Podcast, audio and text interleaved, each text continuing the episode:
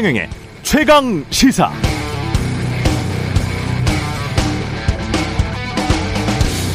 네, 주식시장에 대한 공부는 결국 사람 심리에 대한 공부입니다. 제가 주식시장 참 재밌어 하는 것도 결국 사람 심리라는 게 다채롭고 변화 무쌍해서 그런데요. 관련해서 주식시장에서 가장 헛갈리는 것 중 하나가 프라이스드 인이라는 개념입니다. 그러니까 어떤 호재나 악재가 이미 주가에 선반영됐는가라는 논쟁이죠. 미 연준이 예를 들어서 금리 올린다고 한 달 전부터 말해왔으니까 이미 주가에 선반영됐다. 기업 이익이 증가할 것이라고 예상됐기 때문에 이미 주가에 선반영됐다. 악재는 이미 선반영됐기 때문에 어떤 악재가 나와도 이제 주가는 내려가지 않는다. 많이 듣던 이야기죠. 반면에 아니다. 주가에 선반영되지 않았다. 더 오른다. 아니, 더 내린다. 이렇게 보통 논박이 오고 갑니다. 다음날 주식시장 개장 전까지 알 수가 없습니다. 전문가들도 그냥 추정을 하는 건데요. 윤석열, 안철수 후보의 단일화 어제 아침 발표됐습니다. 여기에 대한 분석도 똑같다고 봅니다. 결국은 대중의 심리에 관한 것이거든요. 이미 윤석열 후보 쪽으로 붙을 편은 대부분 다 같다. 남은 편은 어떻게 갈라질지 모른다. 아니다. 이렇게 됐으니까 판세가 크게 기울어질 것이다. 그런데 마침 여론조사 공표 금지 기간에 돌입했습니다. 단일화 이후에 여론조사 결과는 발표 못하게 돼버렸습니다. 각자 소신대로 투표하시기 바랍니다. 이번 대선 정말 흥미진진하네요.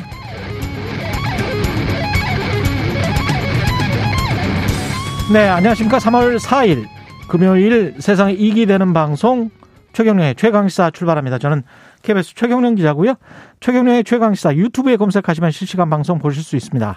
문자 참여는 짧은 문자 오십 원, 긴 문자 백 원이 되는 샵 구칠삼공 또는 유튜브에 의견 보내주시기 바라고요. 새로워진 무료 케이비에스 콩 어플도 많은 이용 부탁드립니다. 오늘은 더불어민주당 강훈식 선거대책위원회 전략기획본부장, 국민의힘 김기현 원내대표 만납니다.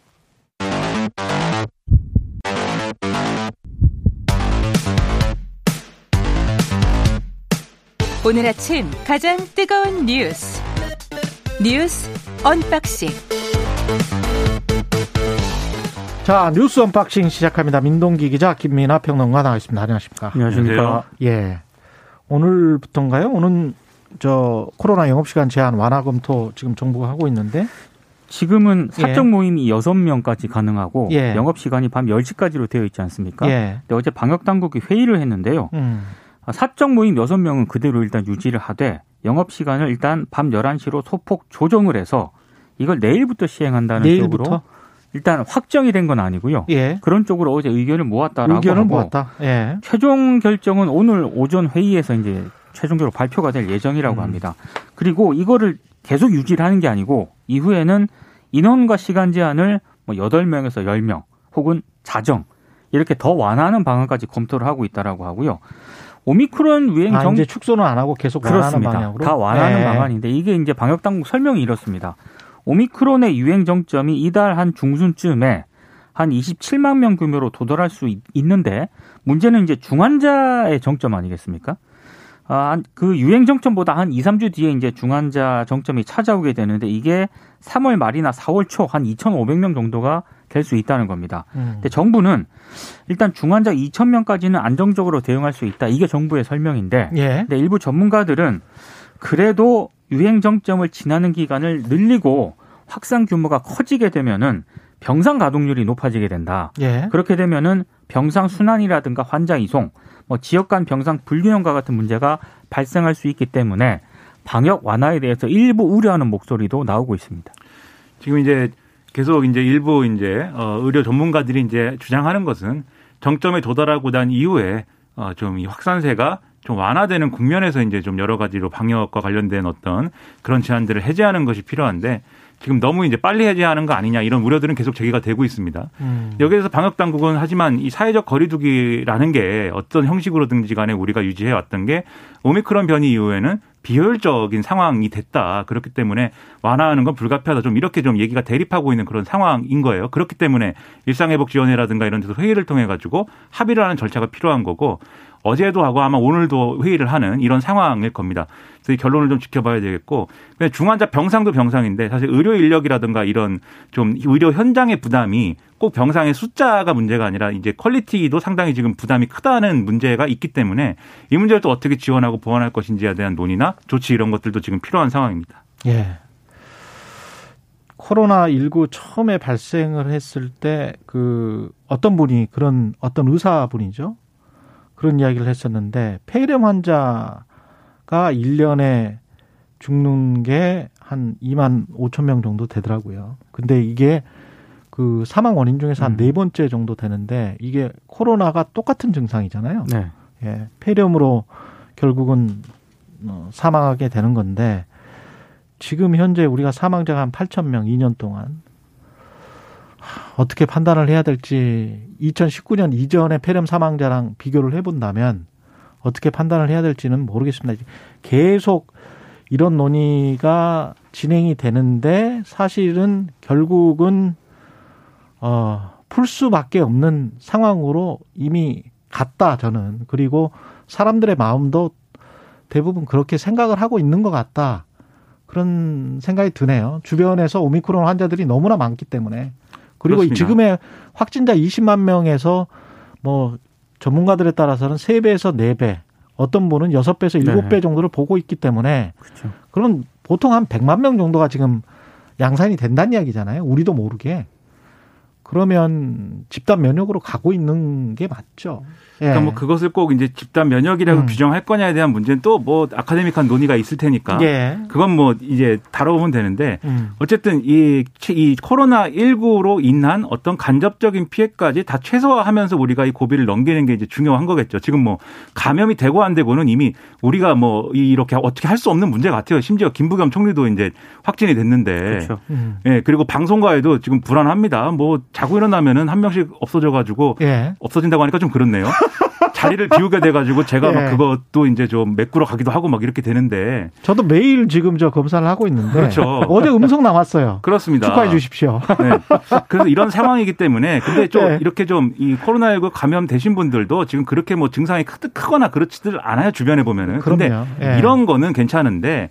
예를 들면 지금 이런 상황들이 문제입니다. 코로나십구인데 예를 들면 뭐 신장에 문제가 있다. 또는 그렇죠. 코로나십구인데 예를 들면 뭐 임신을 하신 분이다. 뭐 이런 예, 경우에. 기저질환이 있는 경우. 그렇죠. 예. 이런 경우에 지금 제대로 된 치료를 지금 효율적으로 받고 있는 거냐 등등의 문제가 같이 결부되어 있어서 음. 우리가 우리 자신의 건강을 위해서는 사실 지금 다 완화하고 뭐 이렇게 자유롭게 다녀드는 거 아니야. 예. 네. 그렇게 생각할 수 있지만 전체적인 어떤 사회에 이제 좀 불필요한 피해를 줄이는 차원에서는 아직도 우리가 할 일은 음. 있는 것이다. 예. 이런 정도로 이해를 하셔야 될 것 같습니다. 사전 투표는 지금 했어요. 김민아 평론가는 오늘 약간 늦게 와서 사전 투표하고 온 줄 알았습니다. 저는 사전 투표 아니고 또 네, 다른 네, 저 다른 채널에 갔다가 네, 빨리 여기 어, 왔는데 아니었군요. 제가 네. 최강 시사가 아니었으면 예. 사전 투표를 했을 텐데 예. 최강 시사 오느라고 사전 투표를 못 했고요. 예. 오늘 여섯 시부터 오후 여섯 시까지 음. 그리고 오늘 내 이틀 동안 이제 이 시각 사전 투표를 할 수 있고요. 신분증 지참한 분들은 주소지에 상관없이 전국에 있는 사전투표소 어디에서나, 어디에서나 투표가 가능합니다. 오늘하고 내일 사전투표죠. 그렇습니다. 예. 그리고 코로나십구 확진자 격리자 있지 않습니까? 이분들은 내일 투표가 가능하거든요. 일단 방역당국의 외출 허가를 받아야 되고요.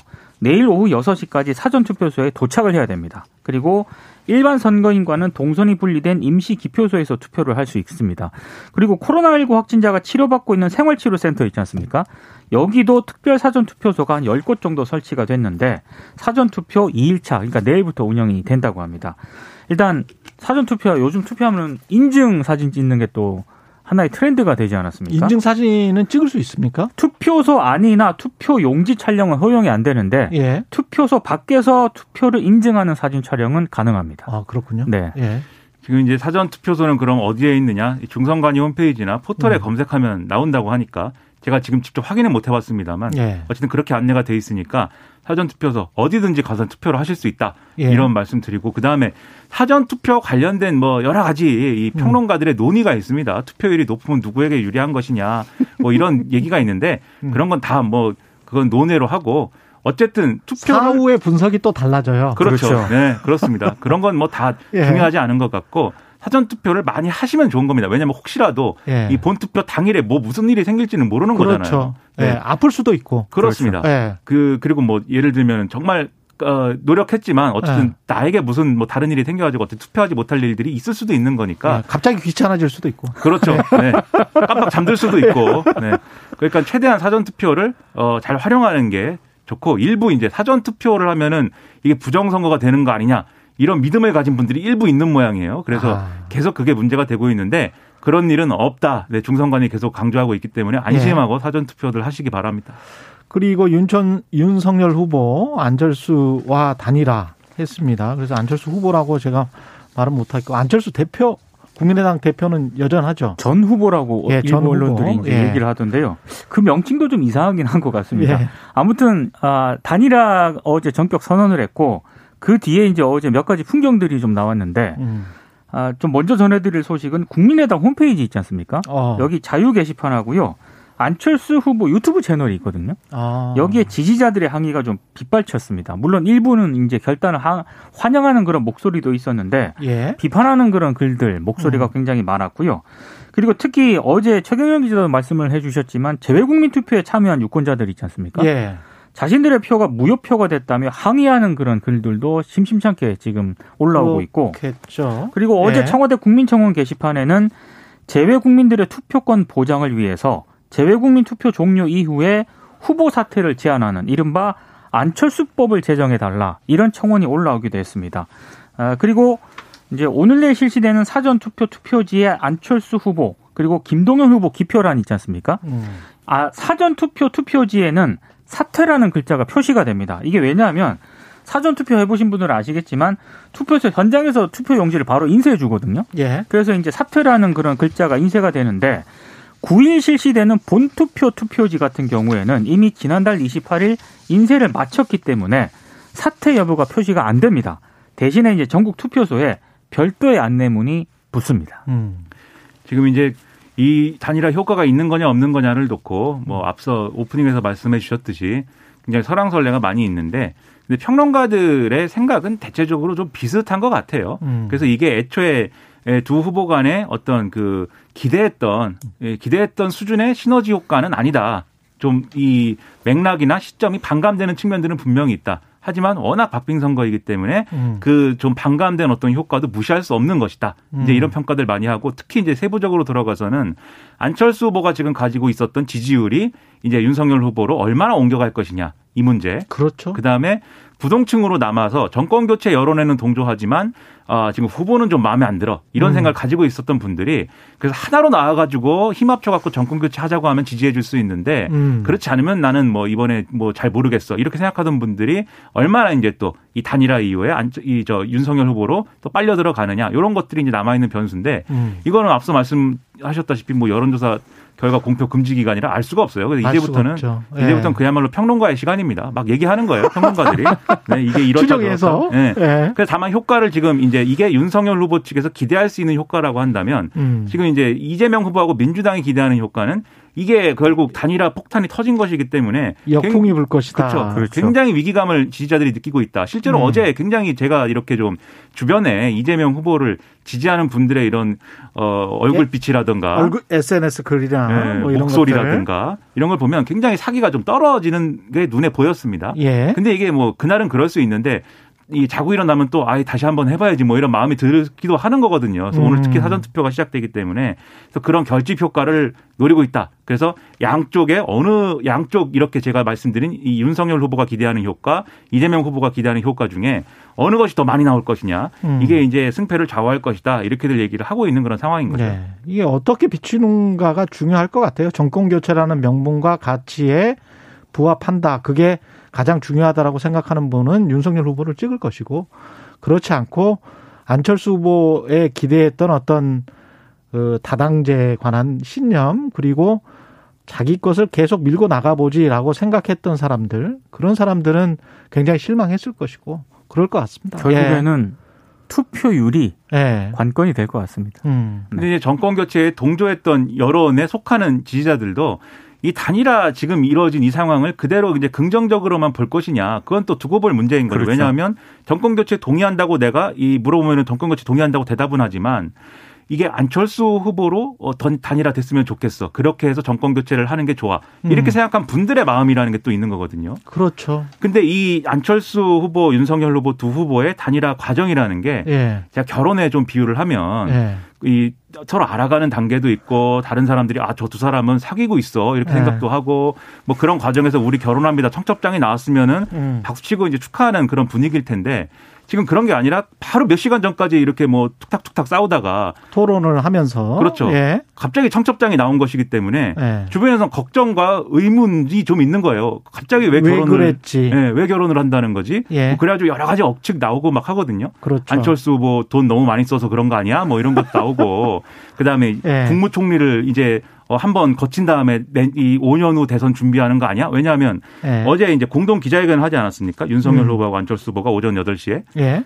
우리가 어제 이 뉴스 언박싱 직후에 이제 기자회견 했는데 예. 거기서 이제 눈여겨 볼 만한 대목이 안철수 후보가 이렇게 얘기를 했어요. 음. 국회의원으로서 여러 가지 입법 활동을 했지만 그걸 직접 성과로 보여주는 행정 업무를 하지 못했다. 이렇게 얘기를 했기 때문에 아, 이게 아마 어떤 종류의 입각일 것이다, 이렇게 생각을 하는 거고 예. 그리고 이런 입각을 통해서 행정 업무를 하고 난 다음에는 그럼 뭘 하겠습니까? 아마도 대권 도전을 다시 한번 해보겠다라는 계획이 있구나. 그렇죠. 이런 생각을 할 수 있는 부분이 있어서 이것을 이제 또 이 지지자들이 어떻게 판단할 거냐의 문제, 즉 안철수라는 정치인의 미래를 어. 어떻게 판단할 거냐의 문제, 여기에 더해가지고 합당을 하기로 했는데 예. 어제 기자회견문에서 또 눈여겨볼 만한 게 국민의힘을 보다 더 실용적이고 중도적인 정당으로 변화시키겠다라고 안철수 후보가 또 얘기했거든요. 음. 이 부분은 아, 어느 정도 당권에 관여하겠다는 거구나, 이렇게 판단할 수 있는 대목도 있어서 어. 이 안철수 후보의 미래를 총리도 하고 당대표도 하고 뭐 이런 두 개를 한꺼번에 아, 오 년, 오 년 동안 할 수도 있죠. 뭐. 그렇죠. 한꺼번에 예. 할 수는 없고 예. 오 년에 따라서 할 텐데 예. 이게 어떻게 되느냐를 나름대로 판단하실 것 같아요, 유권자들은.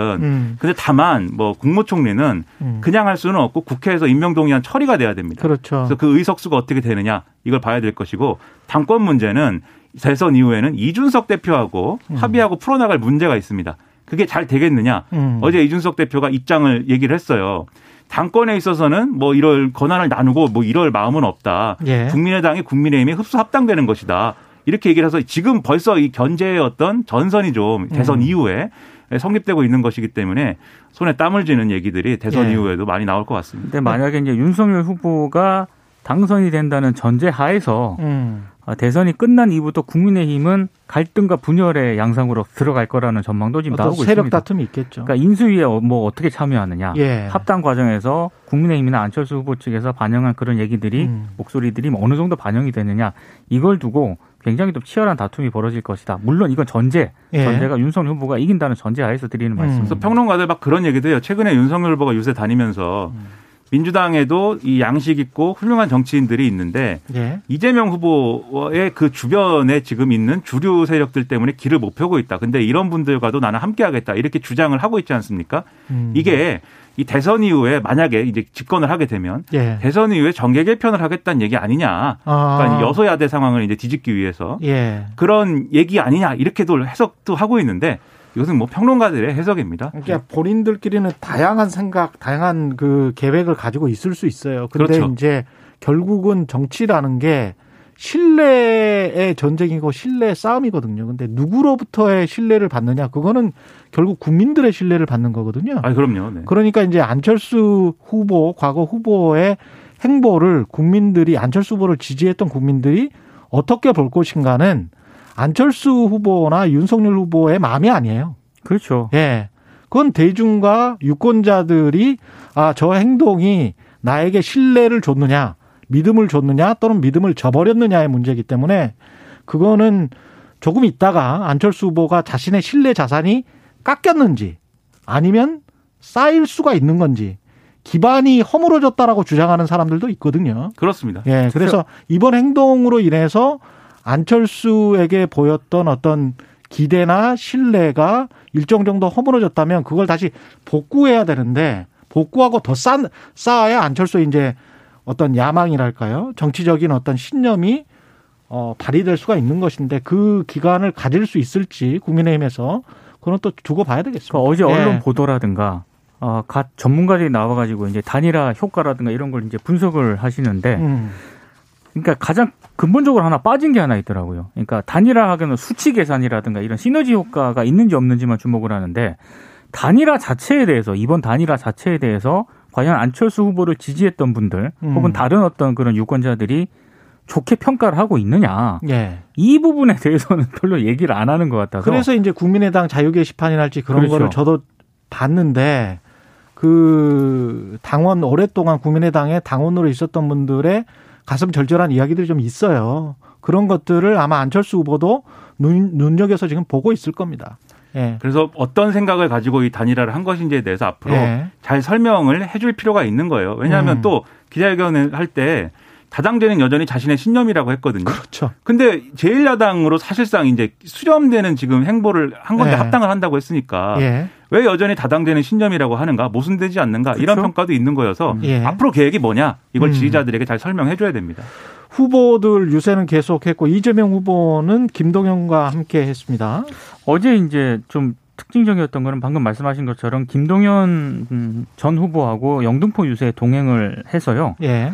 본인들의 그 이 단일화 있지 않습니까? 이거는 야합, 야합이 아니라 가치와 철학을 공유하고 기득권을 깨는 것이다. 이런 이제 식으로 해서 음. 어, 윤석열 후보하고 안철수 후보 단일화하고는 다르다 이런 점을 강조를 했고, 특히 이재명 후보 같은 경우는 어제 이공삼공 여성층을 겨냥한 그런 유세를 좀 많이 했습니다. 예. 특히 뭐 성차별 해소를 위해서 남녀가 평등히 뭐 사회 경제생활을 할 수 있는 양성평등의 나라를 만들겠다. 음. 데이트 처벌, 폭력처벌법 제정이라든가 스토킹 범죄, 반의사불벌죄 폐지 등도 공약을 했고요. 예. 그리고 어제 뭐 민주당 의원 스물여섯 명이 또 입장문을 냈거든요. 예. 성폭력 피해자에게 이 차 가해를 해서 당에서 징계를 받은 경우에는 음. 공직선거 후보자 선출에서 원천 배제할 수 있도록 당헌을 개정하겠다. 음. 이런 입장을 밝혔는데 예. 아무래도 여성층의 어떤 표심을 겨냥한 그런 유세에 좀 집중하는 양상을 보였습니다. 예. 지금 최후의 부동층이다라고 하려면, 그러니까 좀 최후, 최후의 스윙보터층이다라고 평가할 수 있으려면 연령대로는 이십 대, 그다음에 성별로는 여성, 여성. 그다음에 직업적으로는 가정주부 이 층이거든요. 그렇습니까? 그렇습니다. 예. 네, 뭐 근데 또 평론가들이 하는 얘기죠. 뭐 또 직접 실제 그런 건지는 뭐 우리 국민들의 마음을 다 들여다봐야 돼요. 예. 이공삼공 여성층의 이 비율이 예. 부동층 비율이 상당히 높다라고 하는 거는 분명한 것 같습니다. 음, 그렇습니다. 부동층 비율에 거의 절반 이상 넘어가는데, 예. 근데 이제 이분들을 공략하기 위해서 이렇게 나선 것은 뭐 아. 저는 뭐 어, 긍정 뭐 긍정적인 어떤 전략이라고 보는데, 다만 훨씬 이전부터 사실은 그러한 이제 맥락들을 쌓아올 필요는 있었다. 선거 막판에 가가지고 이제 좀 이렇게 하는 것에 대해서는 여러모로 의문들이 있을 것 같아요. 다만 음. 그럼에도 불구하고 이재명 후보의 그 그 동안에 이게 이분이 과연 어, 친여성적인 분이냐라는 의문을 좀 보완해 줄 수 있는 지금 인물 음. 중에 하나가, 이 제가 직차 직함은 지금 길어가지고 잘 생각이 안 나는데 예. 이 엠번방 사건에 대한 어떤 그런 것들을 추적하고 이렇게 좀 발굴해냈던 박지현 씨가 지금 결합하고 있지 않습니까? 디지털 아. 성범죄 근절특위 위원장입니다. 그래서 그렇군요. 이 이름이 네. 길어요 이게 예. 직책이. 예. 근데 이분의 경우에는 지금 어, 이재명 후보 굉장히 적극적으로 지금 음. 지지 활동을 하면서, 심지어는 그동안 잘 이 이 여러 가지 피해를 우려해가지고 얼굴도 잘 드러내지 않았는데 음. 이번에 지지 활동을 하면서 얼굴도 다 드러내고 지금 하고 있는 거거든요. 예. 그래서 이런 것들은 아마도 이 젊은 여성들의 입장에서 그동안 좀 망설여왔던 지지나 이런 것들을 좀 이 좀 결심을 할 수 있게 만드는 요인도 좀 될 것 같습니다. 그래서 이런 예. 것들을 이재명 후보는 앞으로 적극적으로 활용을 할 것 같아요.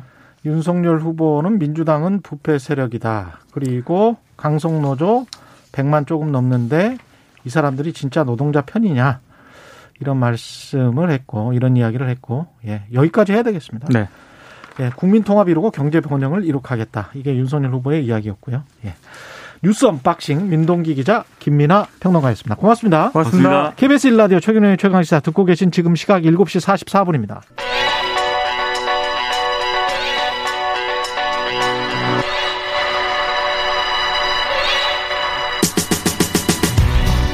네, 최경영의 최강시사 매주 금요일마다 여야 대선 주자 관련 여론조사 살펴보고 있는데요. 대선 앞두고 마지막 분석될 것 같습니다. 여론조사 전문업체 메타보이스 김봉신 대표 자리해 주셨습니다. 안녕하십니까? 안녕하십니까? 예, 여론조사 개요부터 살펴보겠습니다. 엔비에스와 지상파 삼 사, 예, 여론조사 두 개입니다. 예, 예 전국지표조사 개요입니다.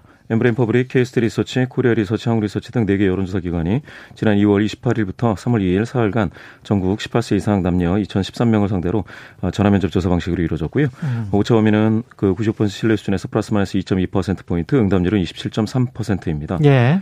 예, 엠비씨, 케이비에스, 에스비에스, 지상파 삼사가 코리아리서치, 입소스, 한국리서치에 의뢰해 일일부터 이일 이틀간 전국 만 열여덟 세 이상 남녀 이천삼 명 대상으로 역시 전화면접 조사 방식으로 이루어졌고요. 오차 범위는 신뢰 수준 구십오 퍼센트 신뢰 수준에 플러스 마이너스 이 점 이 퍼센트포인트, 응답률은 이십사 점 구 퍼센트입니다. 예. 자세한 사항은 예, 예. 중앙선거여론조사심의위원회 홈페이지를 참조하시면 되겠습니다. 엠비에스 조사 결과부터 보면 예, 이재명, 예. 윤석열 동률이 나왔네요. 예, 다시 동률입니다. 예. 삼 주 전에 삼십오 퍼센트로 동률이었다가 음. 이번에 윤석열 후보 사십 퍼센트, 이재명 후보 역시 사십 퍼센트고요. 지난주 대비해서는 윤석열 후보는 이제 일 퍼센트포인트 상승했는데 음. 이재명 후보가 삼 퍼센트포인트 상승했습니다. 어. 이게 엠비에스 조사에서는 이재명 후보가 사십 퍼센트 선에 안착한 게 이제 처음인 것 같아요. 예. 아, 그래서 이 주 전에는 이게 이제 구 퍼센트포인트 격차로 이제 벌어져 있었지 않습니까? 예. 이게 그렇게 따지면은 이재명 후보의 이제 회복 탄력성이 어. 상당히 돋보이는 그런 조사 결과인 것 같습니다. 이 두 조사 다 이제 단일화 선언 이전에 한 조사들이죠? 그렇습니다. 예. 엠비에스 조사는 이월 이십팔일부터 삼월 이일까지 사흘간 한 조사는 이렇습니다. 예. 예. 이게 맞습니다. 적극 투표층을 대상으로 지지 후보를 물은 결과에서도 예. 사십이 대 사십이 동률이었어요? 예, 사십이 대 사십이 동률이고요. 이게 적극투표 의향자는 사실은 고령자일수록 좀 많습니다. 예. 구십, 뭐 구십사 이렇게 많고 이십 대에서는 칠십이 퍼센트만이 적극투표하겠다 이렇게 나왔는데요. 예. 그런데 이런 적극투표 의향자 중에서 물어봤더니 또 동률입니다. 와, 예, 이런 결과도 나오는군요. 이번 예. 대선 정말 신기합니다. 예. 예. 또 다른 여론조사, 방송 삼 사가 의뢰한 여론조사는 삼월 일일, 이일. 예, 예. 더 이틀간. 최근이긴 한데 이틀간이긴 합니다. 예, 예. 예. 여기서는 이제 이재명 후보가 삼십칠 점 일. 예. 윤석열 후보가 사십이 점 일. 예. 이렇게 나와서 두 후보 간 격차가 이제 오 퍼센트포인트 났습니다. 이게 신뢰 어. 수준이 플러스 마이너스 이 점 이 퍼센트포인트이기 때문에 사 점 사니까 예, 예. 오차 범위를 넘어서서 그렇습니다. 윤석열 후보가 오 퍼센트포인트 앞섰다. 이렇게 말할 수가 있습니다. 예, 예. 예. 이 근데 이 조사 같은 경우에는 제가 확인을 했더니 예, 야권 단일화를 좀 물었더라고요. 그래서 예. 이제 요 경우에 보수 성향 응답자분들 응답 적극성을 좀 강하게 예, 나타내는 분들이 더 많이 잡혔을 수가 있겠고요. 진보 성향자들은 예. 중간 이탈이 있을 수 있었겠습니다. 엠비에스 같은 경우는 단일화를 묻지 않았습니까? 묻지 않았습니다. 아 그렇군요. 예. 거, 그거에 따라서 그 차이가 날 수가 있군요. 예, 예. 예. 그러면 하다가 그만두는 경우에는 잡히지 않기 때문에 그런 차이가 나는 건가요? 예, 예. 그런 아. 경우가 뚜렷하지는 않은데 지금 예. 이 두 조사를 봤을 때는 어, 엠비에스 조사에서는 진보 성향자가 약간 더 많고요. 예. 어, 이 방송 삼 사 조사에서는 보수 성향자가 약간 더 많은 예. 그런 차이가 좀 나타나고 있습니다. 그 지지층 결집도는 어떻습니까?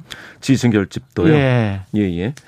어, 지금 어, 뭐 계속 지지할 것이냐 예. 또 이제 그렇게 물어봤을 때 예전 한 달 전과 비교해서도 계속 지지하겠다라는 응답은 좀 많아졌습니다. 아 그렇군요. 예, 팔십 대 한 이십 정도였는데 지금은 한 팔십오, 육십칠 정도에서 어, 바꿀 수 있다는 한 십 퍼센트 정도 예. 많이 줄었군요. 예, 많이 줄었습니다. 예, 그럼 이제 부동층은 거의 줄고 있다. 예, 예. 결국은 이제 단일화를 했기 때문에 이전 조사로. 안철수 후보 지지층이 어디로 향할 것인가? 예, 예. 이걸 좀 추정해 볼 수 있을까요? 예. 아주 정확하지는 않는데요. 예. 엠비에스 조사에서는 안철수 지지율이 이제 구 퍼센트이니 음. 단일화를 해서 이게 온전히 다 가지 않을까? 윤 후보 예. 쪽으로 이렇게 생각하실 수도 있겠는데 그렇지가 않는 것 같습니다. 예. 어, 보니까 이제 안철수 지지율 구 퍼센트 중에 예. 후보를 바꿀 수 있다는 비율이 이제 사십사 퍼센트니까 사실은 이제 삼 점 구육. 전체적으로 한 사 퍼센트포인트 정도가 흩어질 수가 있는데, 당장이라도. 예. 예, 예. 그런데 이제 한 달 전까지만 하더라도 안 지지자 중에서는 좀 윤 쪽으로 더 갈 수 있는 확률이 높다고 봤습니다. 예. 그런데 이제 최근 조사에서는 대등합니다. 아, 윤으로 비슷해요? 가나 이로 가나. 아. 예, 예. 그래서 이재명 후보 쪽으로 움직이는 표나 어, 윤석열 후보 쪽으로 움직이는 표가 사실 예. 큰 차이가 없을 것이다. 그렇군요. 이렇게들 관측하고 있습니다.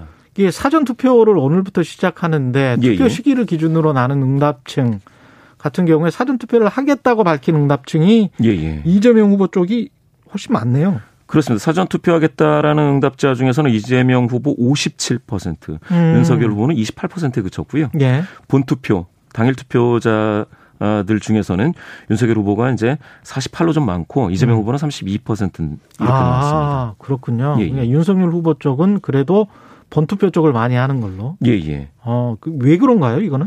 이게 아마도 이제 보수 성향자 분들 중에서는 사전 투표를 하면 이제 부정 선거가 있을 수 있다. 아, 혹시 이런, 예, 예, 예, 있습니다. 그런 의심. 예, 예. 예. 그렇군요.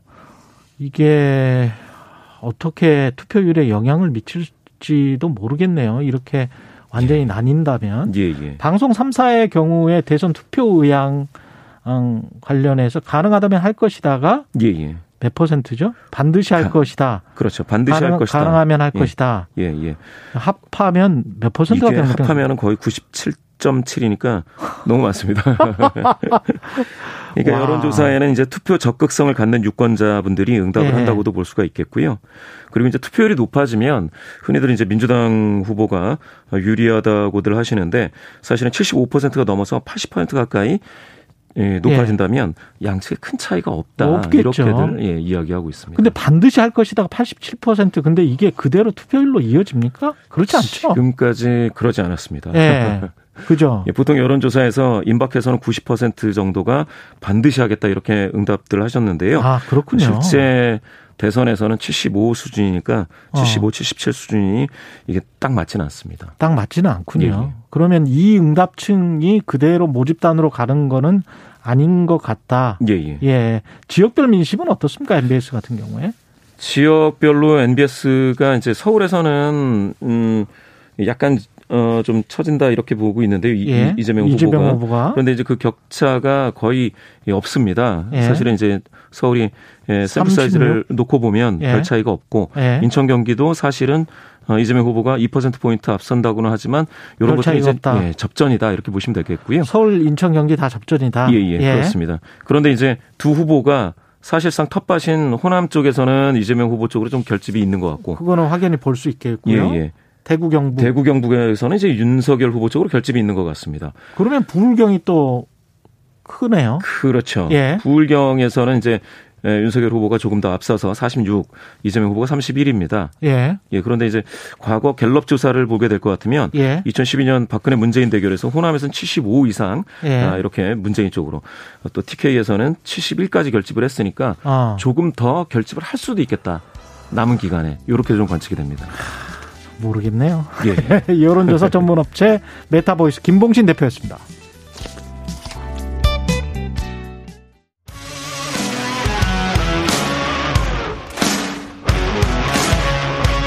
오늘 하루 이슈의 중심 최경영의 최강시사. 네, 국민의힘 윤석열 후보와 국민의당 안철수 후보가 야권 후보 단일화에 전격 합의하면서 대선 전국 요동치고 있습니다. 야권 후보 단일화 파장 어떻게 보고 있는지 더불어민주당 선대본의 강훈식 전략기획본부장 만나봅니다. 안녕하십니까? 네, 안녕하십니까?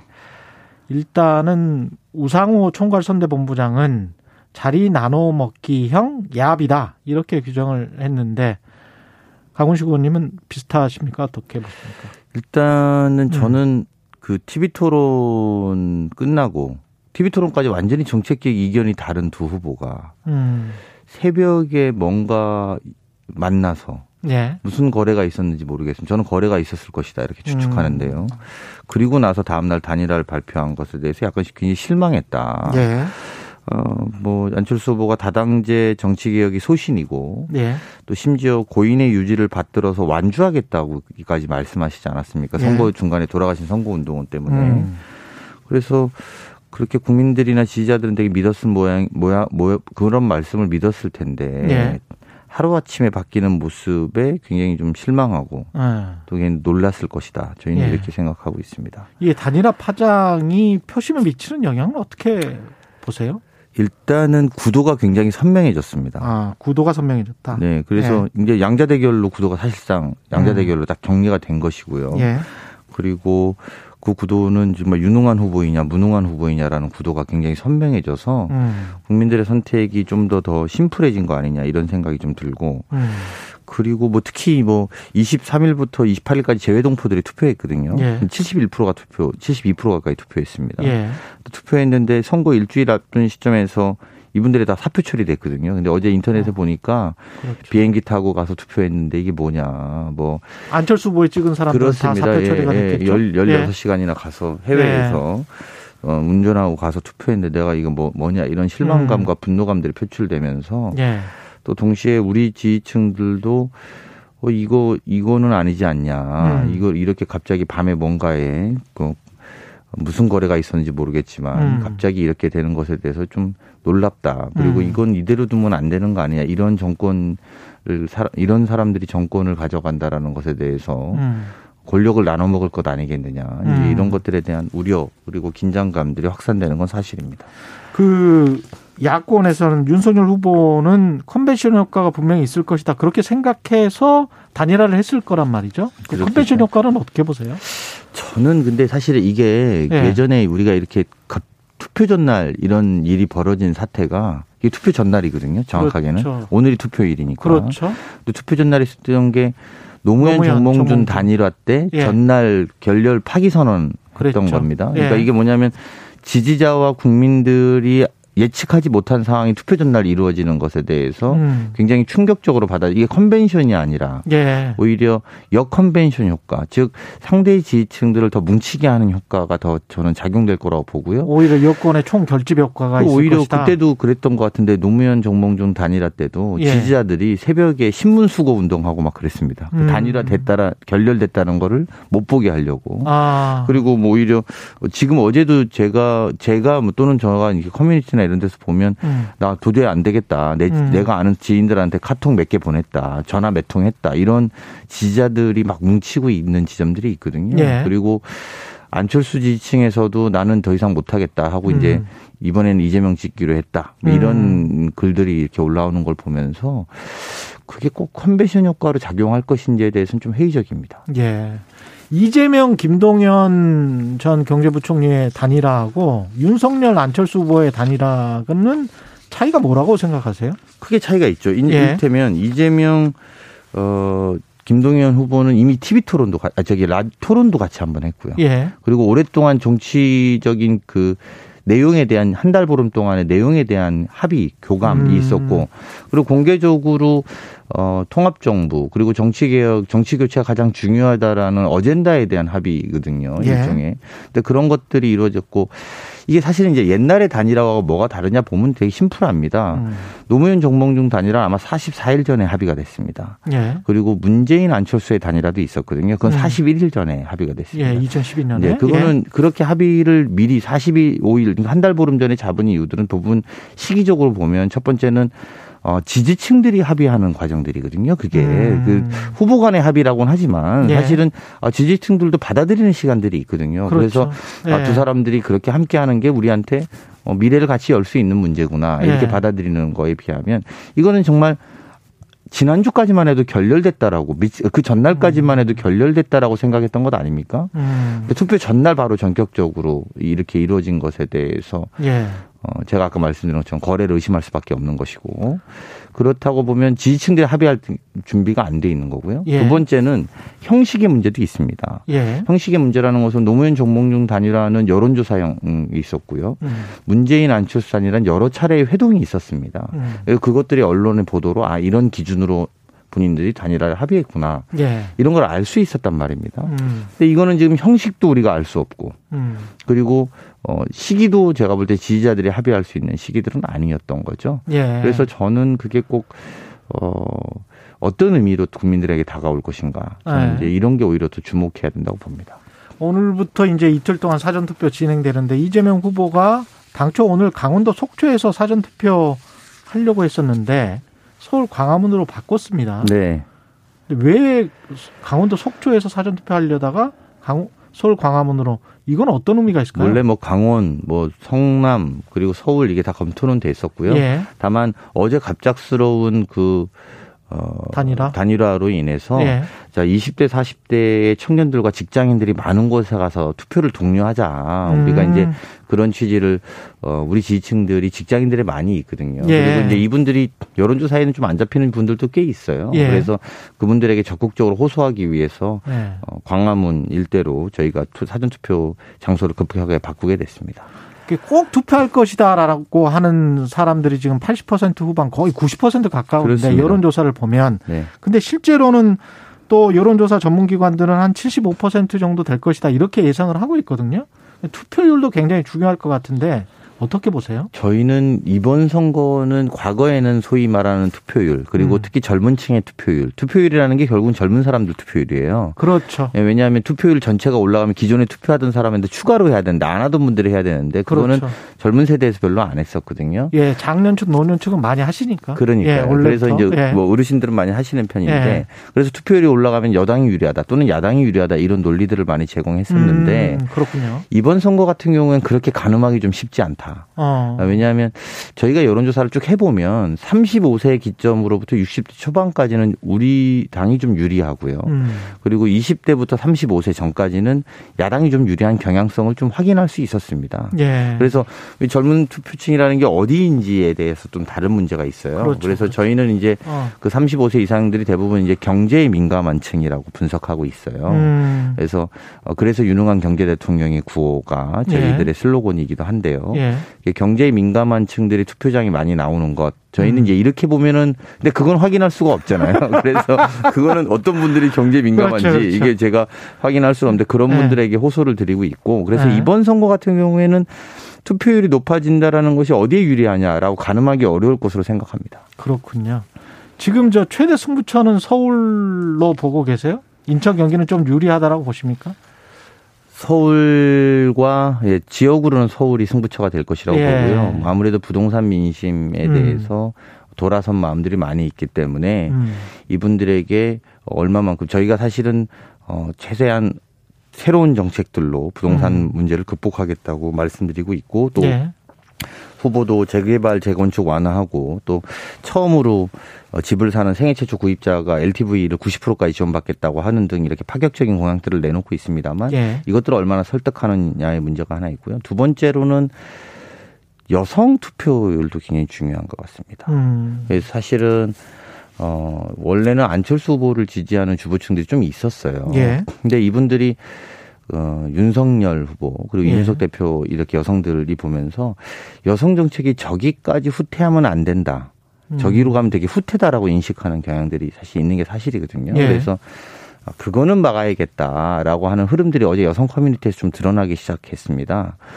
그래서 여성 어. 후보들도 월, 뭐 우리 후보도 그렇게 썩 마음에 들지는 않았었던 후보 그 여성들이 꽤 있었는데 예. 그럼에도 불구하고 여성 정책 자체가 후퇴되는 건 막아야 되는 거 아니냐 음.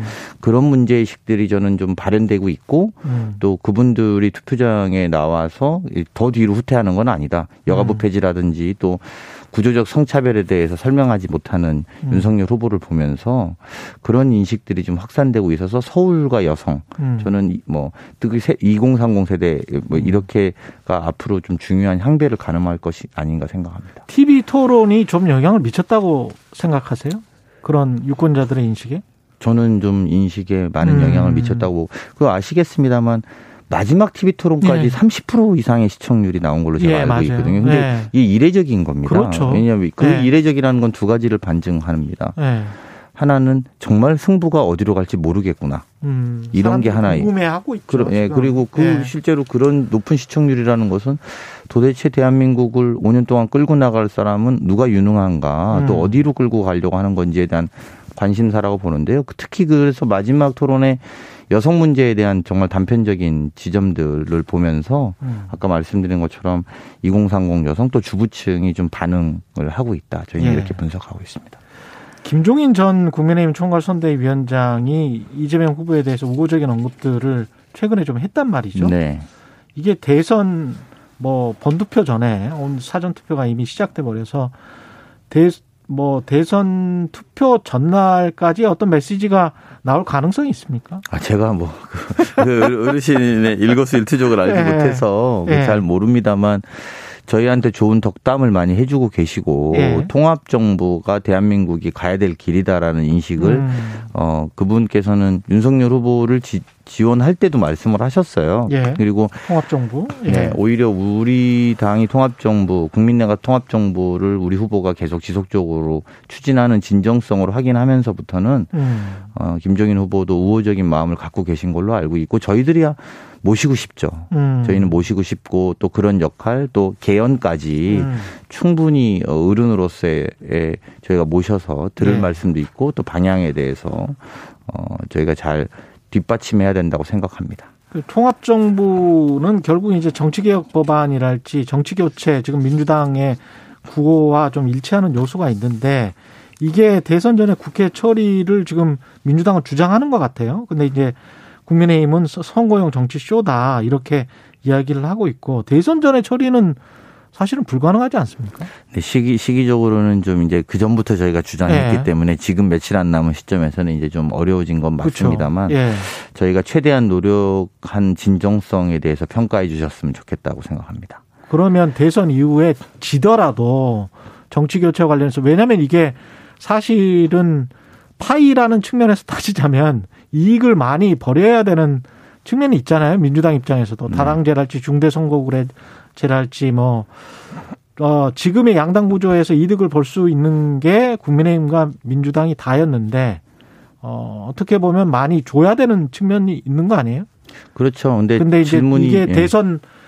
끝나고 난 다음에 지더라도 혹시 지더라도 그걸 계속 추진할 용의가 있는 건지 사람들이 그걸 되게 궁금해 하더라고요. 질문이 잘못됐습니다. 예. 이게 저희가 이길 겁니다. 아.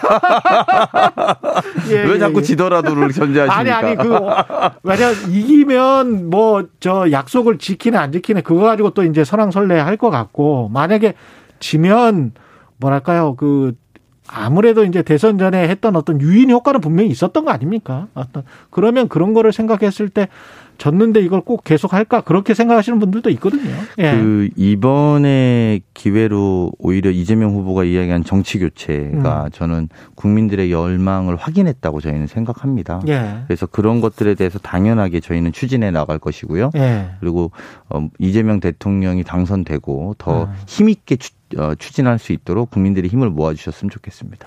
그렇군요. 이게 지금 상당히 경합의 상황이어서 후보들 운명을 결정할 어떤 막판 변수 한 사 일 남았는데 어떻게 보세요? 대통령제는 무엇보다도 한 명이 결정하는 집중 체제잖아요. 그렇죠. 예. 사실은 뭐 혹시 미국 대통령 바이든인데 부통령 누군지 아십니까? 해리스. 어, 그래도 아시네요. 아유. 생각보다 많이 모르세요. 예. 제가 이 말씀을 왜 드리냐면 예.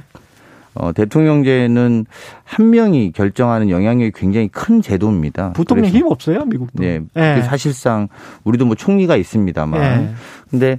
한 사람이 어떤 능력과 어떤 판단을 하느냐에 따라서 국가의 운명이 정말 좌지우지되는 것이죠. 예. 준비되지 않거나 능력이 없는 지도자가 그런 최종 의사결정을 할 때. 음. 위험에 대해서 우리 국민들은 잘 알고 있을 거라고 봅니다. 특히 음. 지금처럼 코로나 확진자가 이십만씩 나오고 예. 그리고 외교 문제에서도 지금 굉장히 예민한 시점이고 음. 경제 문제도 그렇고요.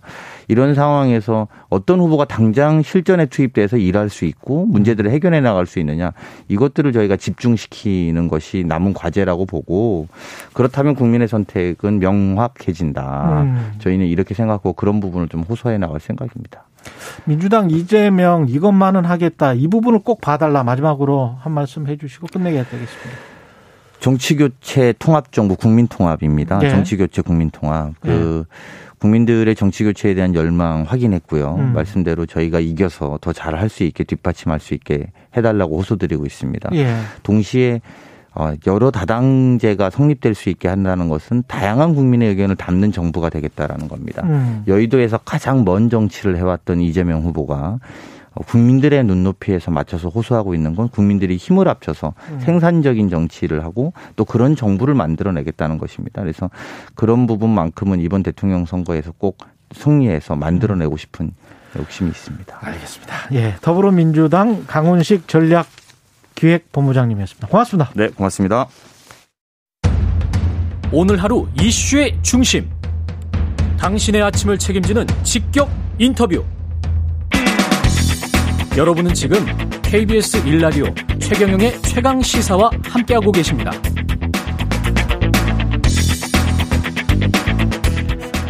네, 단일화를 이룬 국민의힘 쪽으로 가보겠습니다. 막판 어떤 전략을 펼칠지, 그리고 민주당이 제안한 정치개혁안은 또 어떻게 받아들이고 있는지 국민의힘 김기현 원내대표 전화로 연결되어 있습니다. 안녕하십니까? 네, 김기현입니다. 반갑습니다. 예, 대표님은 오늘 아침부터 이제 사전투표가 시작됐는데 투표를 혹시 하셨어요?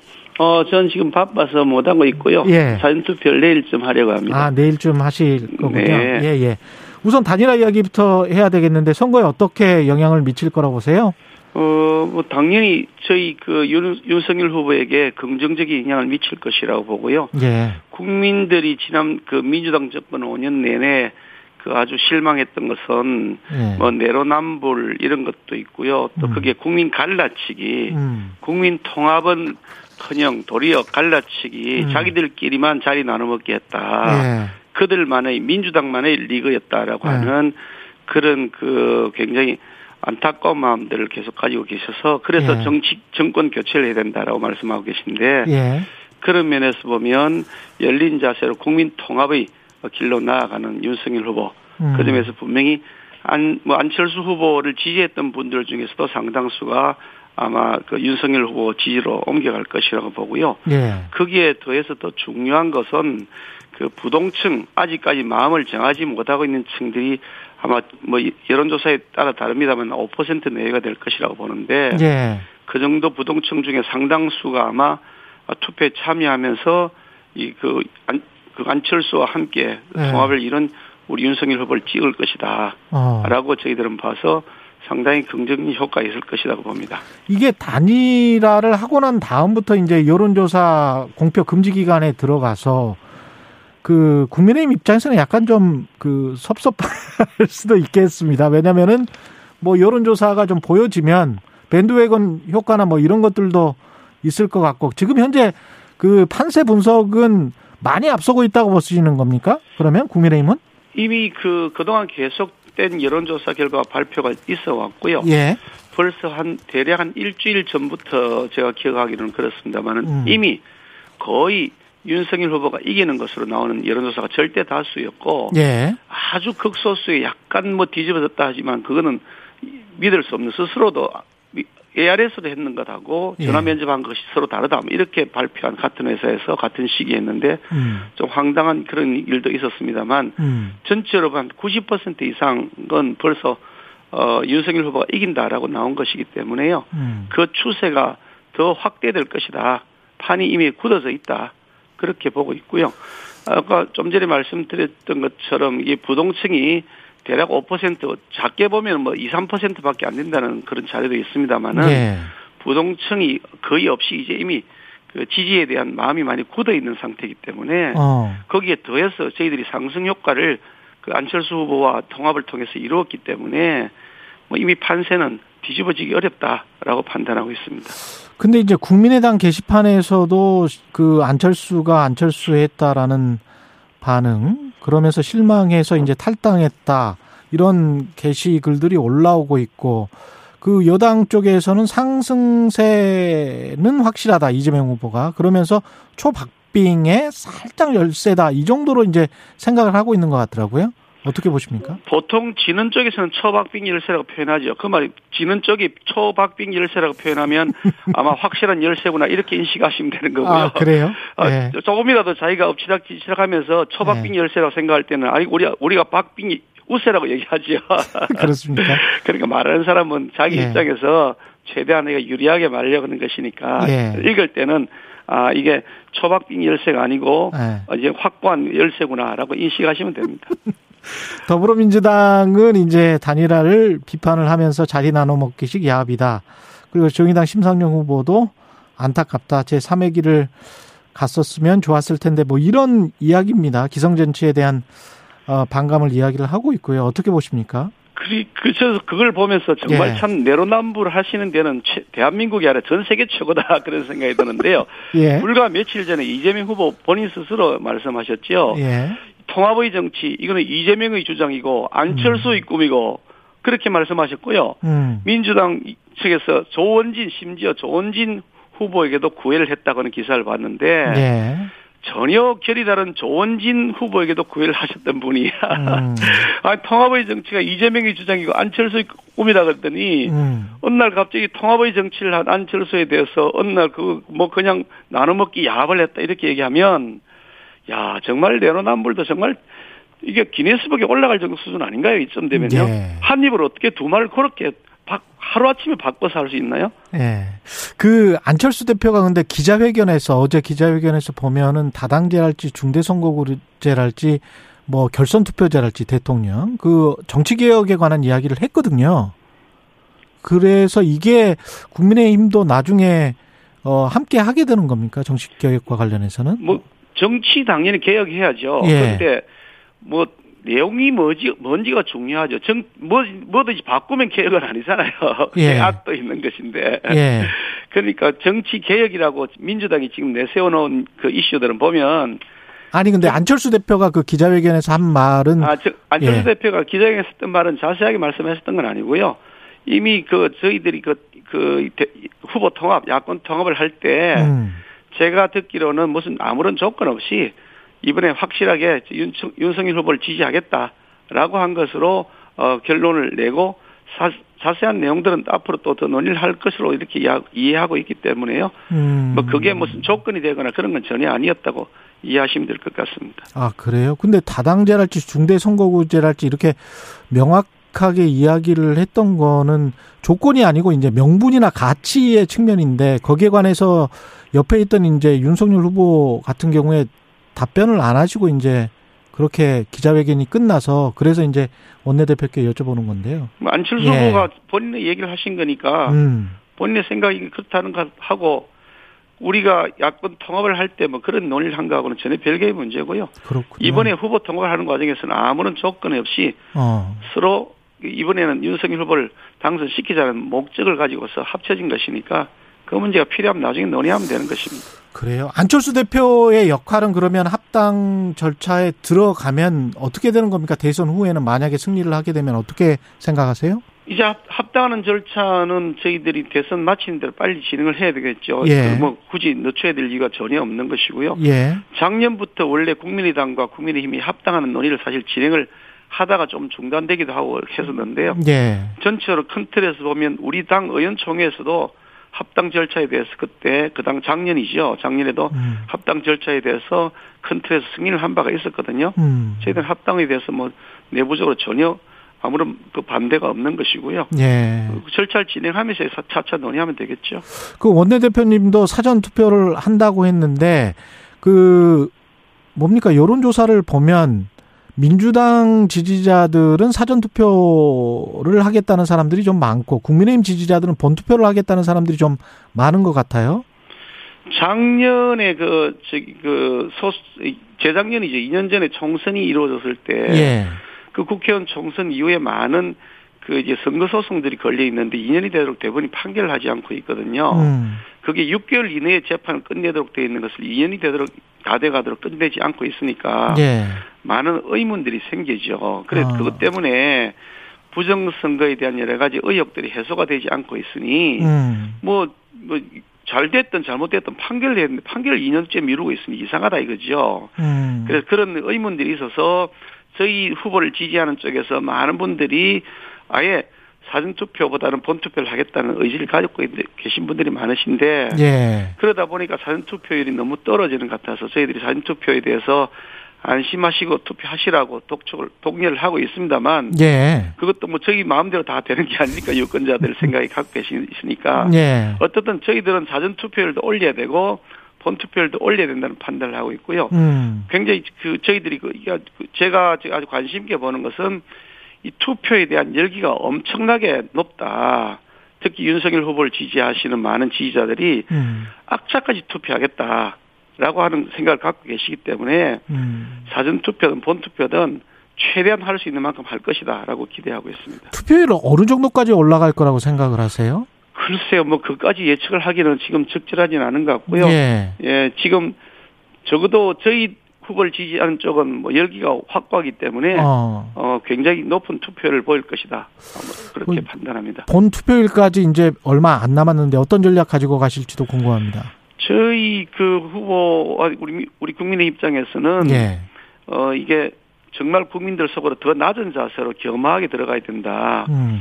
어, 이 야권 통합을 이루었다고 해가지고 방심하거나 하면 절대 안 된다는 생각으로 더 치열하게 더 절박한 마음으로 국민들과 함께 호흡하려고 하고요.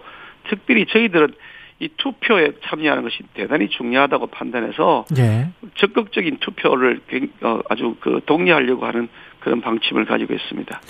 대선 이후를 걱정하시는 분들이 많은데 그 정치개혁, 민주당이 내놓은 정치개혁안, 그다음에 이제 대장동 특검안 이런 걸 가지고 이제 또 그때는 여야가 바뀔 수 있을지도 모르겠습니다만은 하여간 두 정당이 또 충돌할 가능성에 관해서는 어떻게 생각하세요? 지금 또 특검 말씀하시는데 특검 음. 지금 오늘이라도 처리하면 되거든요. 예. 특검법 이미 제출되어 있습니다. 예. 특검법을 처리하자고 했더니 예. 민주당은 진짜 특검을 하질 않고 가짜 특검하자고 또 오늘도 어저께도 뭐 주장하고 나왔던데요. 예. 그러니까 이 도둑이 도둑을 잡는 그 이 수사관을 정하는데 도둑이 정하겠다라고 얘기하면 사람들이 우, 웃긴다는 거지 않, 그러지 않겠습니까? 예, 예. 이 대장동 비리 게이트의 주범 혹은 또 몸통이라고 지칭되는 분이 누군지 국민들이 뻔히 아는데 음. 그와 관련된 수사를 하는 그 수사관을 아니 그 저기 몸통 측에서 지정하겠다 그렇게 얘기하면 그 웃기는 거 아닙니까? 그게 지금 민주당이 주장하는 가짜 특검입니다. 네, 이십 초밖에 안 남아서 국민의힘 윤석열 후보를 뽑아야 하는 이유 간단하게 말씀해 주십시오, 대표님. 대한민국의 공정과 상식을 이제는 회복해야 된다. 거짓말을 밥 먹듯이 하는 이런 형태를 언제까지 밥, 반복할 거냐. 음. 그 말씀이고요. 특히 네. 이재명 후보 같은 분이 대통령이 된다면 나라가 완전히 이게 엉망이 될 것이다. 공정과 상식이 무너질 것이라는 것이 확인하기 때문에 네. 국민들께서 윤석열 후보를 꼭 뽑아주실 것이라고 저는 확신합니다. 국민의힘 김기현 원내대표였습니다. 고맙습니다. 네. 케이비에스 일 라디오 최경영의 최강시사 이 부는 여기까지입니다.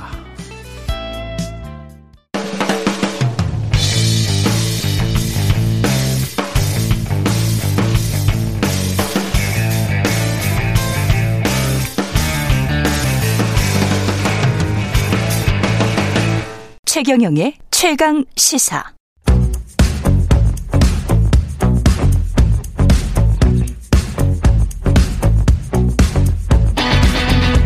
심리로 들여다보는 세상 이야기 뉴스는 십니다.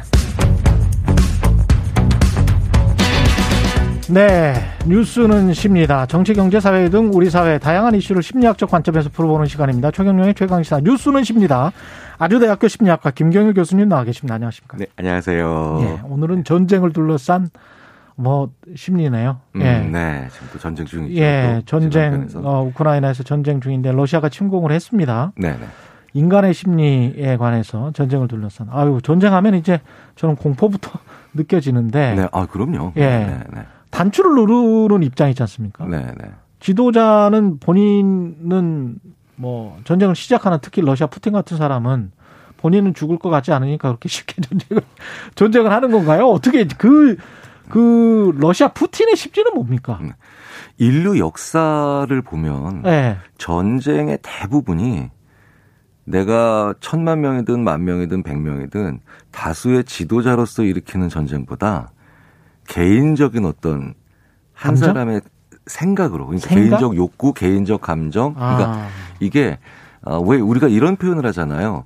예전에 이제 이 차 세계 대전 때 미국과 일본이 전쟁할 때 엉클 쌤이 하나 나오고 이쪽에 스모 선수 하나 나오면서 힘겨루는 것 같은. 예예예. 예, 예. 근데 그게 사실은 어마어마하게 다양한 사람들과 엄청나게 많은 변수들이 작용하는 건데 음. 실제로 전쟁이 시작될 때, 전쟁이 시작될 때의 감정들은 마치 그렇게 나랑 저 사람이랑 음. 혹은 나와 저 국가랑 이렇게 개인화된 감정에서 시작되는 경우가 되게 많아요. 뭐 예. 그건 뭐 우리 인류사의 전쟁을 보면 다시 출발점이 그런 경우가 많거든요. 음. 그래서 다수의 법칙을 생각하지 않고 나라는 개인의 법칙을 생각하는 그 과정에서 예. 전쟁이 쉽게 그러니까 이게 너무나도 끔찍한 걸 만들어내는데도 너무나도 쉽게 시작되는 경우들이 많죠. 물론 본인은 고민을 많이 했다라고 하지만 아. 전쟁을 원하는 사람은 없거든요. 그렇죠. 네.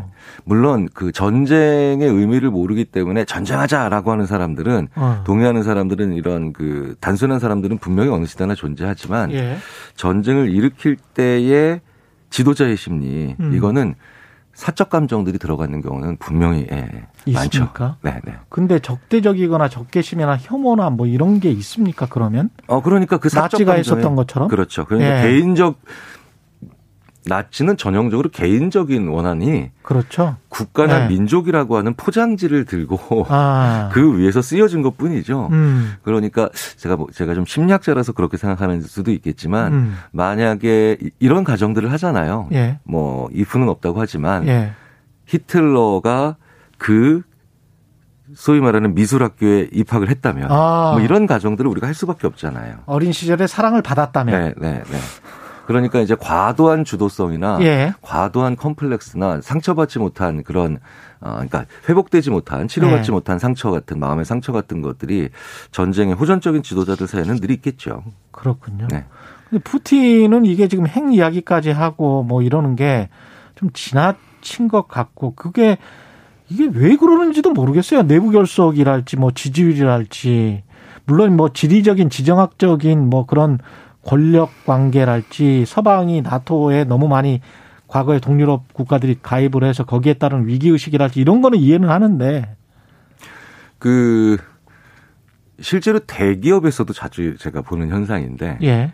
의외로 의사결정 과정이 음. 동네 주민센터보다도 더 좋은 말로는 신속하지만 예. 나쁜 말로는 근거 없이 이루어지는 경우가 많죠. 그렇습니까? 네, 왜냐하면 강한 권력이잖아요. 예. 약한 권력은 음. 어, 아주 사소한 단서나 환경에서도 이게 견제가 되거든요. 음. 근데 강한 권력일수록 정말 놀라울 정도로 견제 장치가 없는 경우가 대부분이거든요. 예. 어, 근데 절대적인 지도자에 자꾸 더 가까워지고 있고 예. 압도적인 지지를 받고 있다. 음. 우리나라 같은 정도의 민주주의를 하는 나라에서도 그런 사실은 거의 없거든요. 아주 그렇죠. 뭐 높은 네. 지지도라고 해도 예. 뭐 살짝 과반일 경우이지. 그렇죠. 그게 높은 네, 거죠. 네, 네, 네. 네. 그러니까 그건 미국도 역대 대통령을 봐도 그렇죠. 네. 이십 세기 중반 이후에는 다 그랬거든요. 예. 근데 한 나라에서 팔십, 구십 퍼센트의 지도자가 나온다. 근데 이제 지금 우크라이나의 상황은 다르죠. 왜냐하면 전쟁에 지금 탄약을 당한 상태니까. 단결을 하고 있으니까. 네, 왜 그러냐면 예. 그거는 선택의 여지가 없으니까요. 그렇죠. 전시에는 둘 중에 하나를 선택해야 되는데 그거는 내가 도망가지 않는 이상은 여기 있을 거면 지지를 해야 되니까 음. 그건 다른 건데 평상시에 어떤 나라의 대통령이 전시가 아닌데도 팔십 퍼센트, 구십 퍼센트의 지지다라는 건 음. 그거는 뭐 견제 장치가 없는 권력이니까 음. 그 권력감이 그 정도가 되면 이제 권력감이라고 합니다. 권력보다 무서운 게 권력감인데. 권력감? 네네. 그러니까 예. 권력의 객관적 여파를 모르는 거예요. 어. 네, 그래서 약간의 권력감만 가지고도요. 우리 같은 저희 그러니까 우리 같은 일반적인 사람들도 내가 하면 다 될 것 같은 그런 아. 생각으로 바로 갑니다. 그렇군요. 네. 그리고 그런 높은 권력감들이 어떤 느낌을 또, 또 다른 생각을 만들었냐면 음. 내가 이렇게 느끼는 심장의 두근거림 예. 아니면 약간의 땀 뭐 이런 예. 생, 자기의 신체적이고 생리적인 반응들조차도 음. 무언가 반드시 일이 되게 만드는 혹은 어, 무언가 나, 나로 하여금 하게 만들 수 있는 어, 그런 어, 징구가 된다라고 자기 스스로 어, 신격화하는 경우도 많아요. 이게 그러니까 우리가 흔히 하는 말로 권력에 취해 있으면 안 되는 거군요. 어, 그러면 예. 실험적으로 단 며칠만 그렇게 취하게 해도 예. 아, 자기를 불편하게 만드는 불편하게 만드는 것들에 대한 혐오가 증가하거든요. 아, 그렇구나. 네. 적대시나 공격도 아니고 불편하게 만드는 거. 음. 네. 그래서 이렇게 권력감을 싹 주고 난 다음에 예. 어, 자, 오른손으로 종이를 넘기세요. 왼손으로 종이를 넘기세요. 보통 이런 일을 하는데 예. 오른손을 쓰시는 분들은 왼손을 쓰는 게 약간 불편하잖아요. 음. 그렇죠? 근데 그냥 불편한 정도잖아요. 그렇죠. 근데 권력감을 실험적으로 살짝 주고 난 다음에 음. 오른손으로 어, 종이, 정, 종이 정리하세요. 왼편으로 정리하세요라고 할 때 왼편으로 하다가 확 던져버려요. 아, 그래요? 네, 그 정도로 권력감은 불편감을 아주 빠른 속도로 혐오감으로 바꿔버립니다. 순식간에 사람을 오만하게 만드는구나. 그렇죠. 그러니까 오만도 아주 아주 아주 어, 뭐라 그럴까요? 적게 표현하신 거예요. 아, 그래요? 네네. 예. 그래서, 그래서 권력감을 안정적으로 가지는 게 굉장히 불안해집니다. 아, 그렇습니까? 네네. 그래서 그 권력감을. 완전히 푸틴이네. 네, 독재자들이네요. 그러니까, 그렇죠. 그러니까 고권력자가 예. 모든 면에서 고권력자가 되면 정말 위험해져요. 그러니까 만약에 이제 어떤 기업의 회장님이 예. 당연히 직장에서 고권력자잖아요. 그렇죠. 그러면 이 고권력자는 집에서는 저권력자를 좀 하셔야 돼요. 아.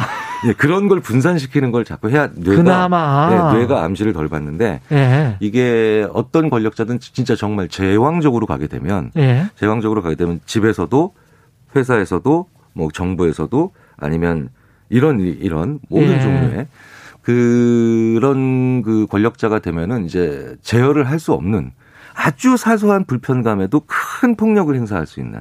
아, 국민들은 네. 뭐 심각하게 힘들어지겠네요. 그렇게 네, 되면. 그렇죠.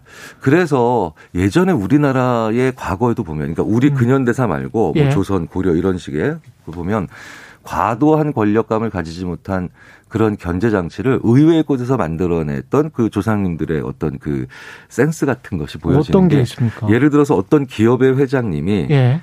계속 권력자잖아요. 모든 그렇죠, 곳에서. 그렇죠. 근데 이분이 만약에 새롭게 요리 배우러 요리 강습을 가면 예. 선생님을 만나거든요. 그렇죠. 네.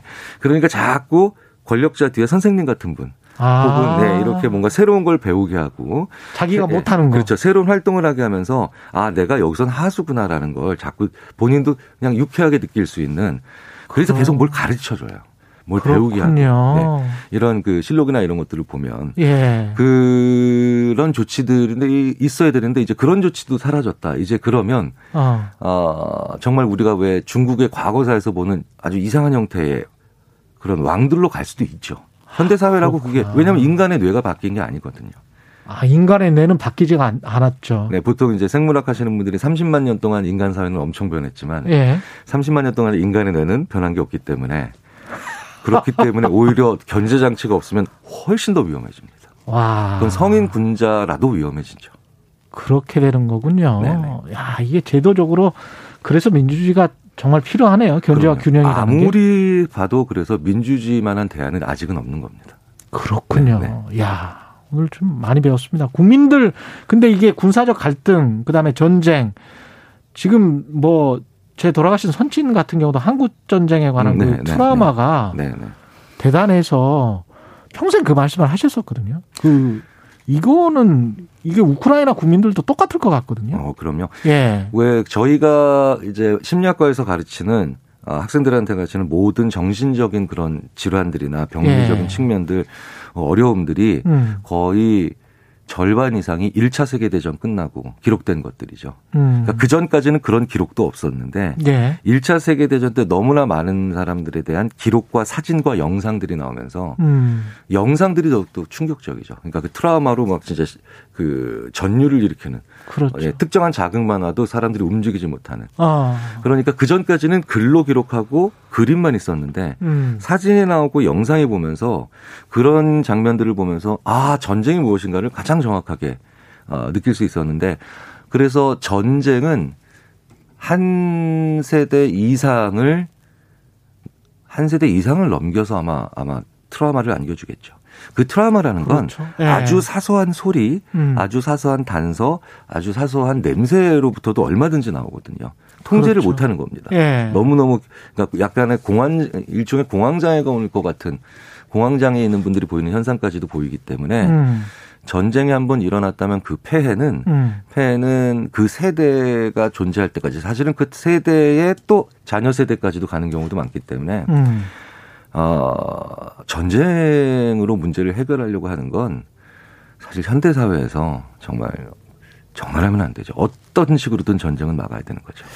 제가 한 십여 년 전에 아프리카에서 오신 그 공무원을 만났는데. 네. 그분 나라가 이제 내전 상황이 오랫동안 지속됐어요. 네, 네. 근데 서울에서 이제 한 일 년을 살았는데 불꽃놀이를 못 보더라고요. 음, 음, 음. 불꽃놀이를 보면 그게 불꽃놀이를 보이지가 않는데 본인은. 네, 네. 팡팡 터지는 거를 너무 싫어하더라고요. 그 음, 음, 음, 그게 이제 포탄을 직접 경험해 본 사람들의 엄청난 외상이겠죠, 그게. 예, 게다가 그러니까 예. 그런 소리, 장면 이런 것들로 인해서 그게 갑자기 딸려 나오면서 음. 막 정말 어디 숨을 데가 없나라고 할 정도로 사람을 음. 이제 당황하게 만드는데 음. 문제는 현대 사회에는 그런 단서들을 줄 수 있는 여지가 훨씬 더 많아졌다는 거죠. 많죠. 티비만 틀어도 그렇죠. 스마트폰만 봐도 길거리를 나가도. 그래서 전쟁에 한번 나면은 사실은 그 사람이 현대 사회, 현대 문명화된 그리고 아주 잘 개발된 도시에 들어오면 올수록 음. 더 힘들어지는 거죠. 근데 이 극한 상황에 처해서 오히려 뭐 나눠주고 좋은 우애가 음, 발휘가 음, 되고 음. 그다음에 적군 같은 경우도 러시아 군인들 포로로 잡혔는데 우크라이나 사람들이 먹을 것도 주고 뭐 이래, 이랬단 말이죠. 이런 거는 어, 어떻게 봐야 됩니까? 그 인간이 예. 극한 상황에 갔을 때 이기적으로만 돌변하지 않고 예. 오히려 존엄성을 찾기 위한 노력들을 하는 거는 자주 음. 볼 수 있고요. 그리고 전쟁에 남은 병사들이 젊은 병사들이 자기 편이든 남의 편이든 아이들을 오히려 약간 입양하는 것처럼 전쟁터인데도 음. 고아가 된 아이들을 막 지키려고 하고 그렇죠. 이런 현상들을 보이는데 예. 이게 뭐 여러 가지가 가능하겠지만 음. 이게 인간에게는 어, 내가 죽더라도 다음에 어떤 다른 사람들이 계속해서 이 사회를 만들어가야 되겠다라고 하는 그런 본능들이 또 존재합니다. 그렇죠. 네. 네. 그런 행동들이 계속해서 나오는 걸 보면 왜 그래서 이런 얘기를 하죠. 우리의 유전자는 이기적이지만 음. 문화는 이타적으로 만들어서 그래서 그 유기적인 유전자가 점점점 잘 더 훨씬 더 계속해서 다음 음. 세대로 넘어갈 수 있도록 음. 우리는 프로그램된 게 아니겠느냐라는 아. 생각들을 하는 연구자들도 있는데 예. 어, 그런 행동들이 바로 뭐냐면 인간에게도 결국은 하나의 생명체이기 때문에 나의 종 자체를 음. 나의 종 자체를 어, 무너뜨리려고 하는 행동들 음. 그런 행동들은 어, 하지 않으려고 하는 그래서 그걸 이타성으로 표현하는 경우는 많죠. 아 네네. 그렇군요. 이게 그 전쟁이 꼭 아니더라도 생존의 위협이 되는 사건 우리가 뭐 언뜻 떠오르는 게 뭐 한국 전쟁뿐만이 아니고 아이엠에프 음, 음, 외환위기도 네, 네, 있었고 네. 세월호 참사도 있었고 최근 같은 경우에 이게 심리적으로 큰 변화를 겪어, 겪게 되는 보고만 있어도 음, 네, 네. 그런 사람들 많거든요. 그 왜 그런 얘기들을 또 심리학자들이 하죠. 예. 그러니까 그러니까 이제 지옥에 있는 사람보다 지옥에 있는 사람을 보는 사람이 더 고통스러운 것. 고통스럽다라는 얘기를 해서 그렇죠. 이 미디어들께서도 조금 고민을 해보셔야 됩니다. 그러니까 맞아요. 이 지옥을 맞아요. 너무 많이 보여주고 계세요. 맞아요. 네. 그러니까 구일일 테러 같은 경우도 그 건물에 부딪히는 장면을 수백 번 보여줬거든요. 네, 네, 네. 그러니까 있는 지옥을 외면해서도 안 되지만 예. 그 지금 있는 지옥을 어떻게든 개선해야 되는 게 중요한데 음. 그 지옥을 계속 재생산해내면서 어, 자기네들 미디어의 어떤 영향력을 키우려고 하거나 주목을 받으려고 하는 건 음. 어, 사회 전반으로 봤을 때 정말 큰 악영향을 미칩니다. 그렇군요. 네. 심리적 건강을 위해서도 우리가 적당히 미디어를 소비를 해야 되겠습니다. 그러면 어, 그럼요. 뭐든지 이제 그래서 나 자기만의 어떤 선, 적절한 선을 네. 만들어야 되는데 어, 우리가 그런 훈련이 안 돼 있는 상태로 너무 또 새로운 걸 받아들이고 또 새로운 형태의 미디어를 보게 되니까 그렇죠. 요즘은 그것을 개인적으로 조절하기가 참 쉽지 않죠. 음. 이경희님 이 코너 매우 좋습니다. 이렇게 말씀하셨고요. 홍경희님 우리 남편도 요리라도 배우라고 해야겠네. 남편이 이제 권력자 하시는데. 정원조님 유전자는 이기적 문화는 이타적 맞는 것 같습니다. 이런 말씀하셨습니다. 네. 지금까지 아주대학교 심리학과 김경일 교수님이었습니다. 고맙습니다. 네, 감사합니다. 예, 케이비에스 일 라디오 최경영의 최강시사 듣고 계신 지금 시각 여덟 시 사십육 분입니다.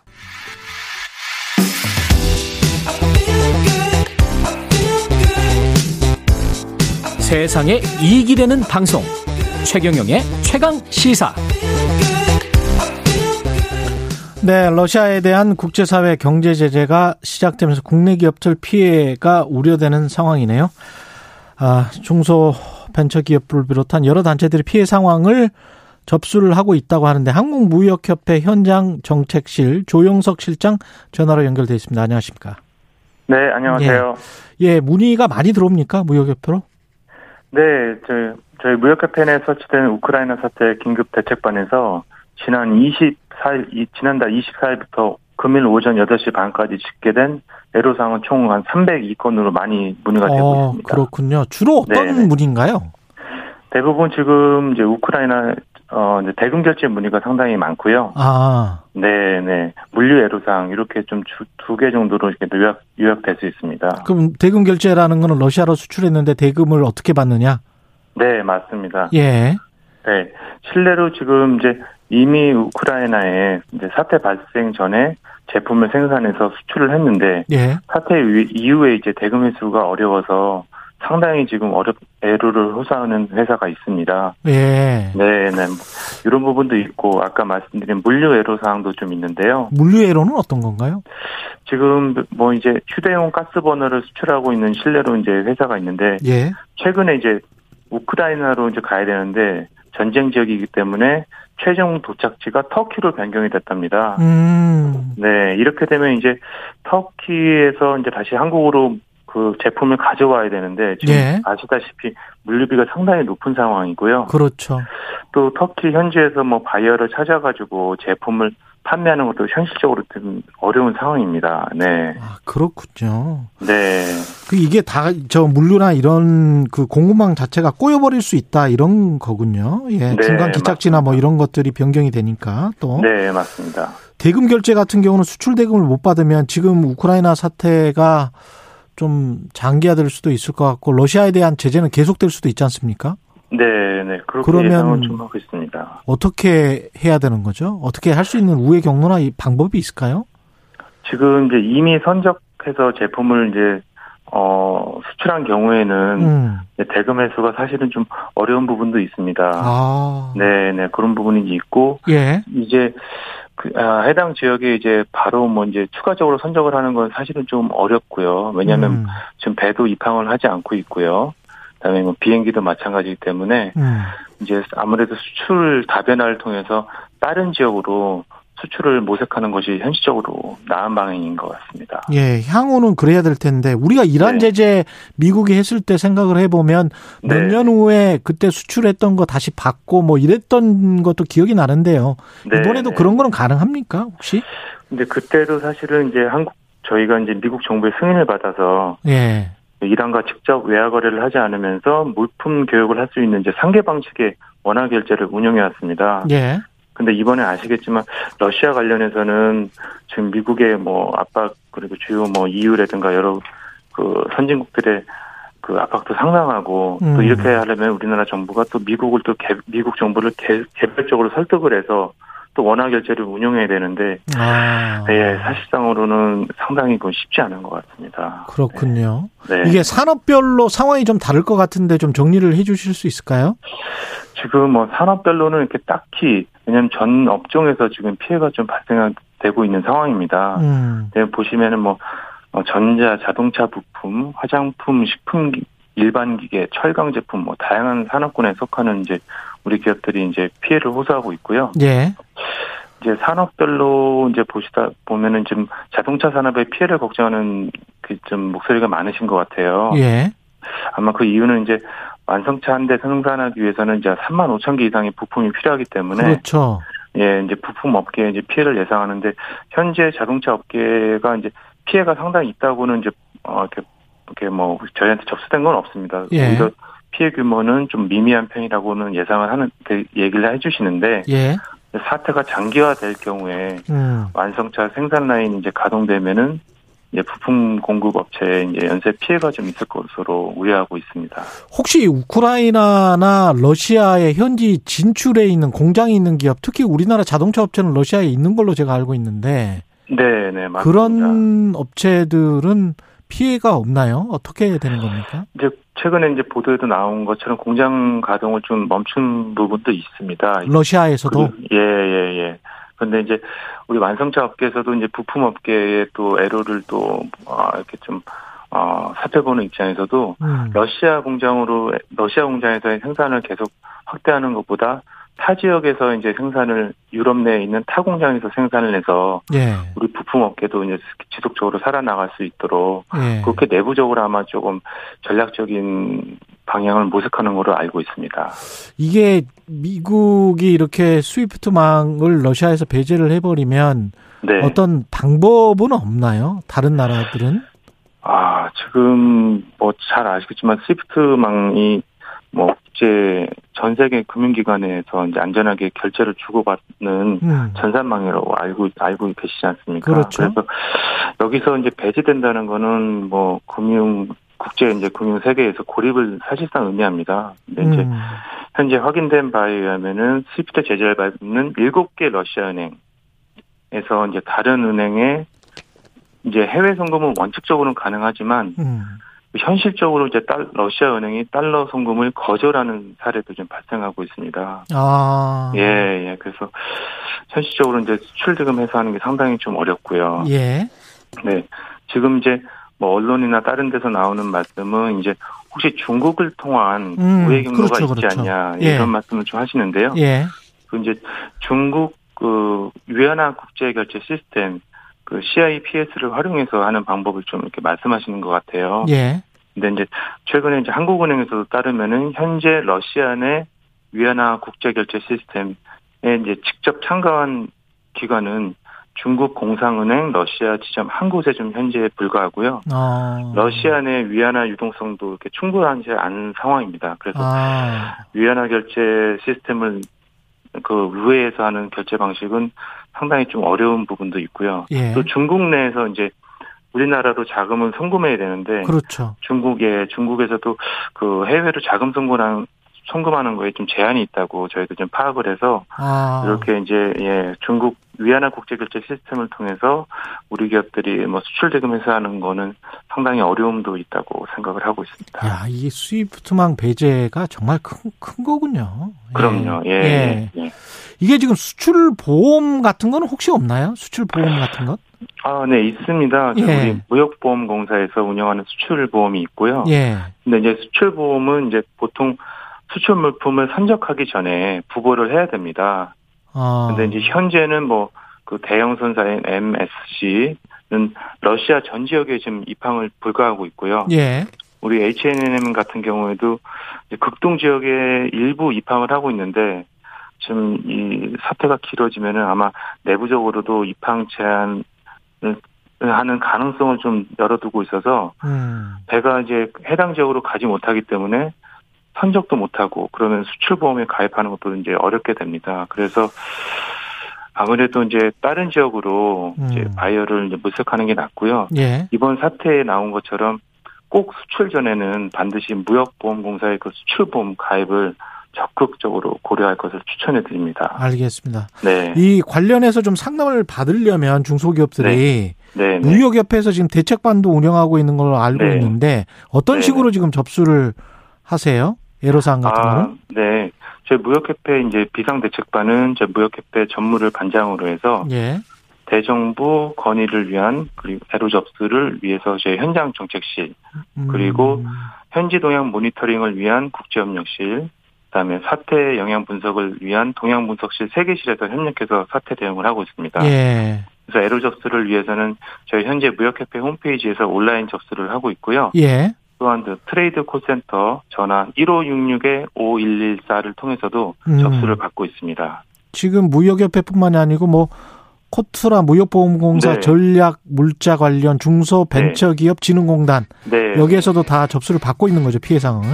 네 맞습니다. 네 알겠습니다. 여기까지 하겠습니다. 지금까지 한국무역협회 현장정책실의 조영석 실장이었습니다. 고맙습니다. 고맙습니다. 삼월 사일 금요일 케이비에스 일 라디오 최경영의 최강시사였습니다. 고맙습니다.